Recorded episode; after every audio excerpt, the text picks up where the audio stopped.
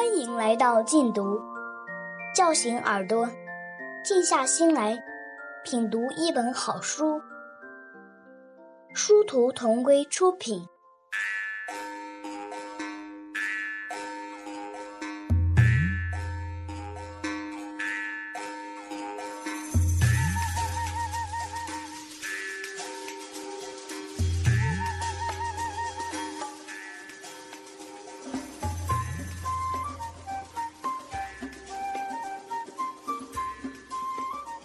额尔古纳河右岸，作者迟子建，朗读者一二。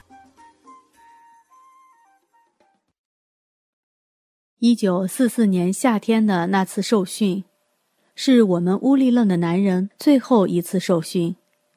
第二年，日本就战败投降了。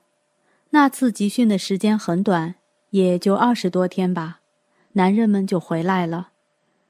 不过拉吉米和那匹马没有回来，达西看上去格外的忧伤。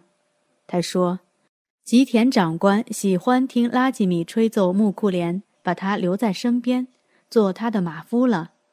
那匹马也因此留在了那里。我很担心拉吉米，问鲁尼为什么不坚持把他带回来。鲁尼说：‘我坚持了，可铃木秀男不允许。’他说吉田喜欢拉吉米。”喜欢听他吹奏木库连，他离不开他。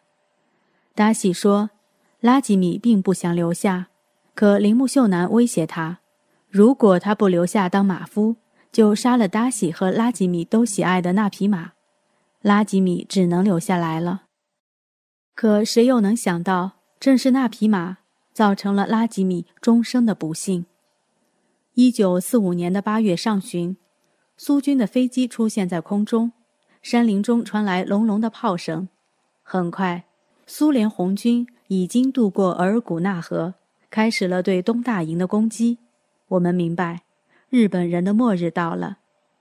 事后，拉吉米告诉我们，东大营在苏军到来前就已是一片混乱，日本人开始焚烧文件、清理物品，做着撤退前的准备工作。那时，虽然日本天皇还没有正式宣布战败投降。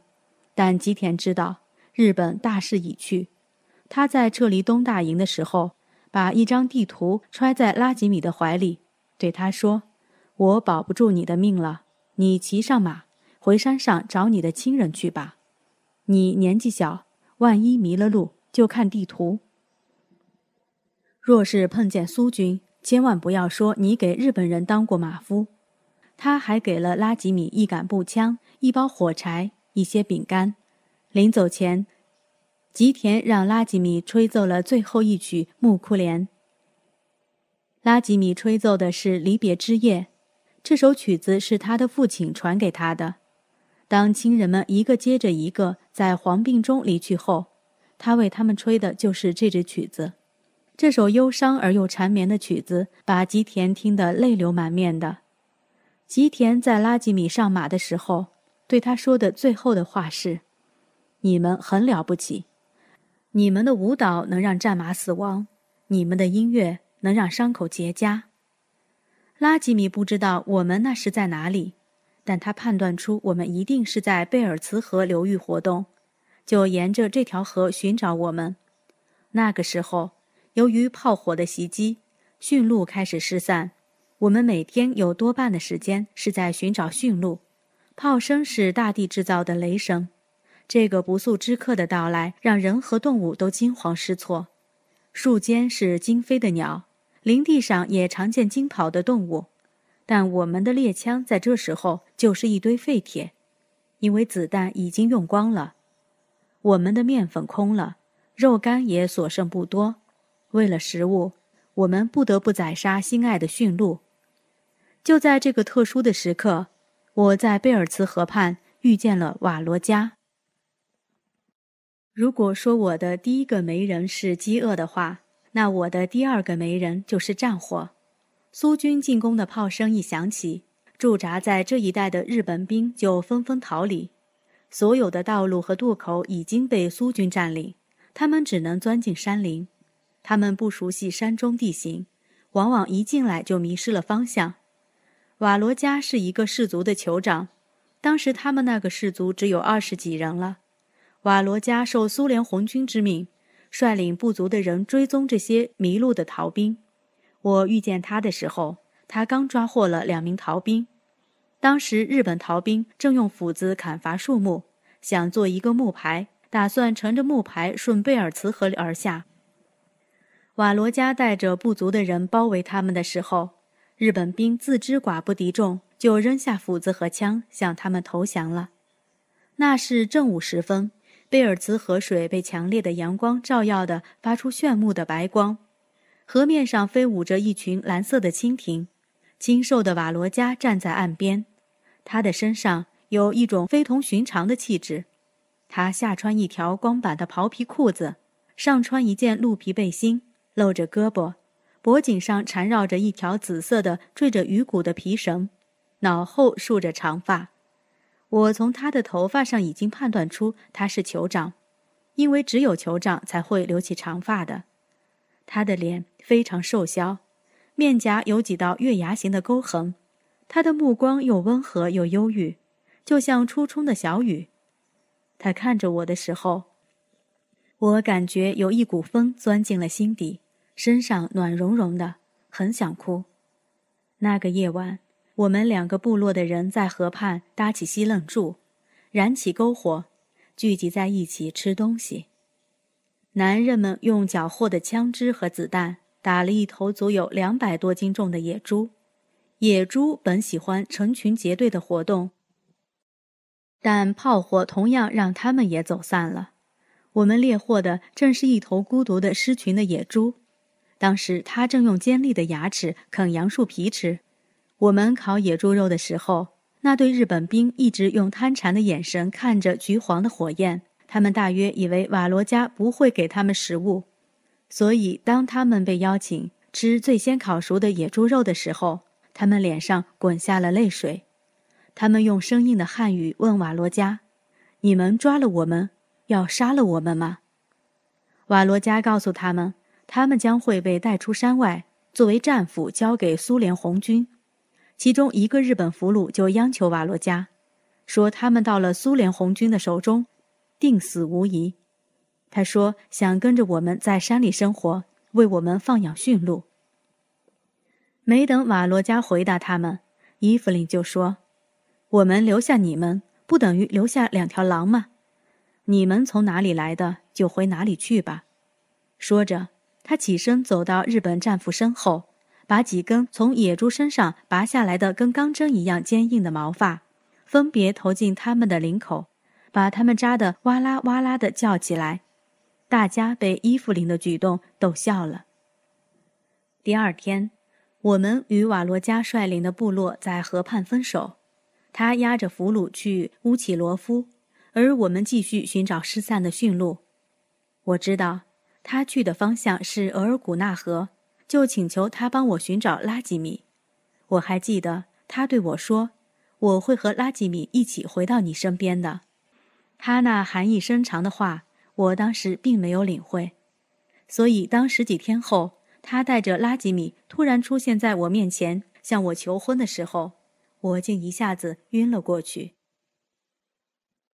我想告诉你们，一个女人如果能为一个男人幸福的晕厥过去，她这一生就没有白活。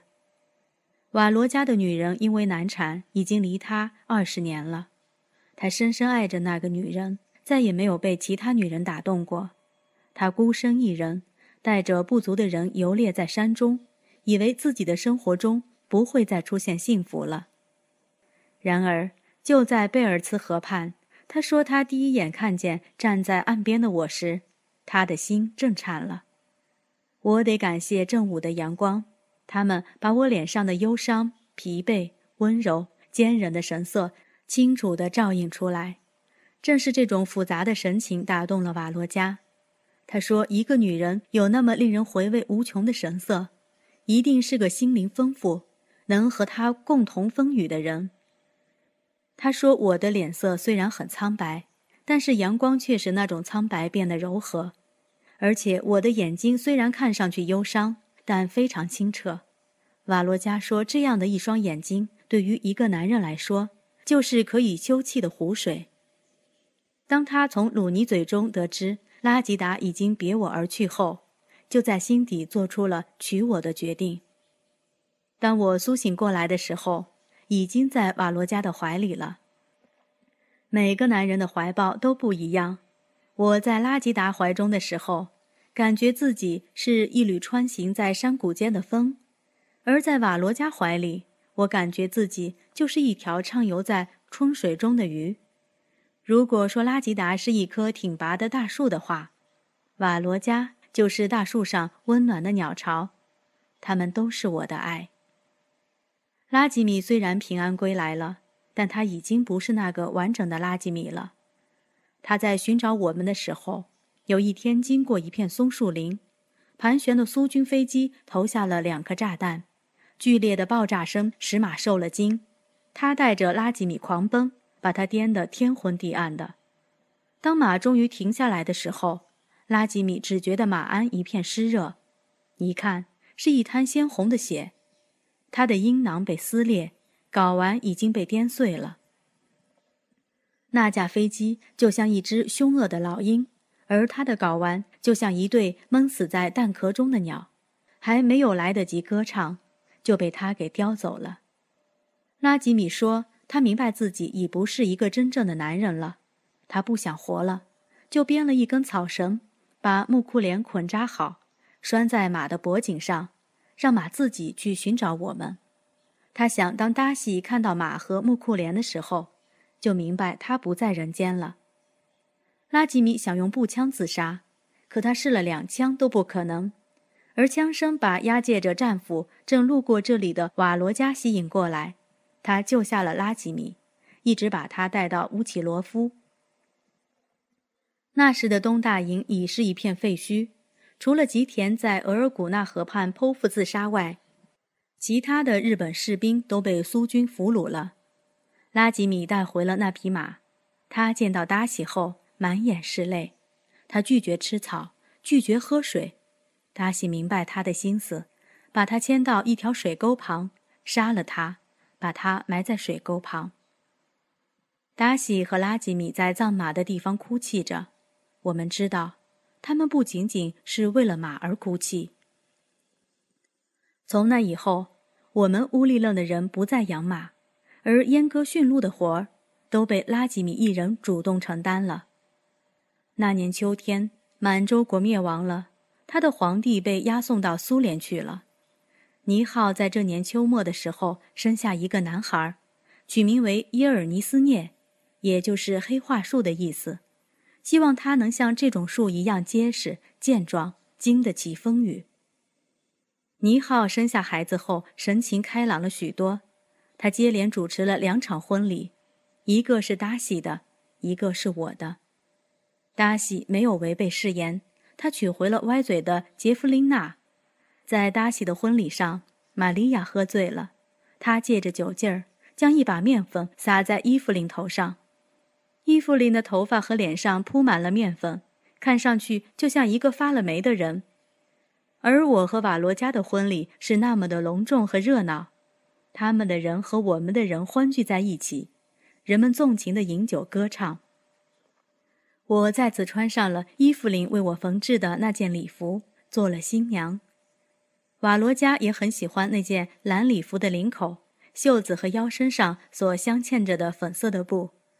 他说：“他们就像出现在雨后天空中的几条彩虹一样。”谁也没有想到，就在我的婚礼上，当快乐像春水一样奔流的时刻，一个骑着马的蒙面人忽然出现在我们营地。他骑的那匹枣红马非常彪悍，他让达西和拉吉米同时发出羡慕的叹息。蒙面人跳下马后，走到篝火旁，自己倒上一碗酒。一饮而尽，他握着碗的那双大手令我们无比的熟悉和震惊，所以还没等他摘下面罩，已经有人喊出了他的名字——伊万。感谢收听，下期节目见。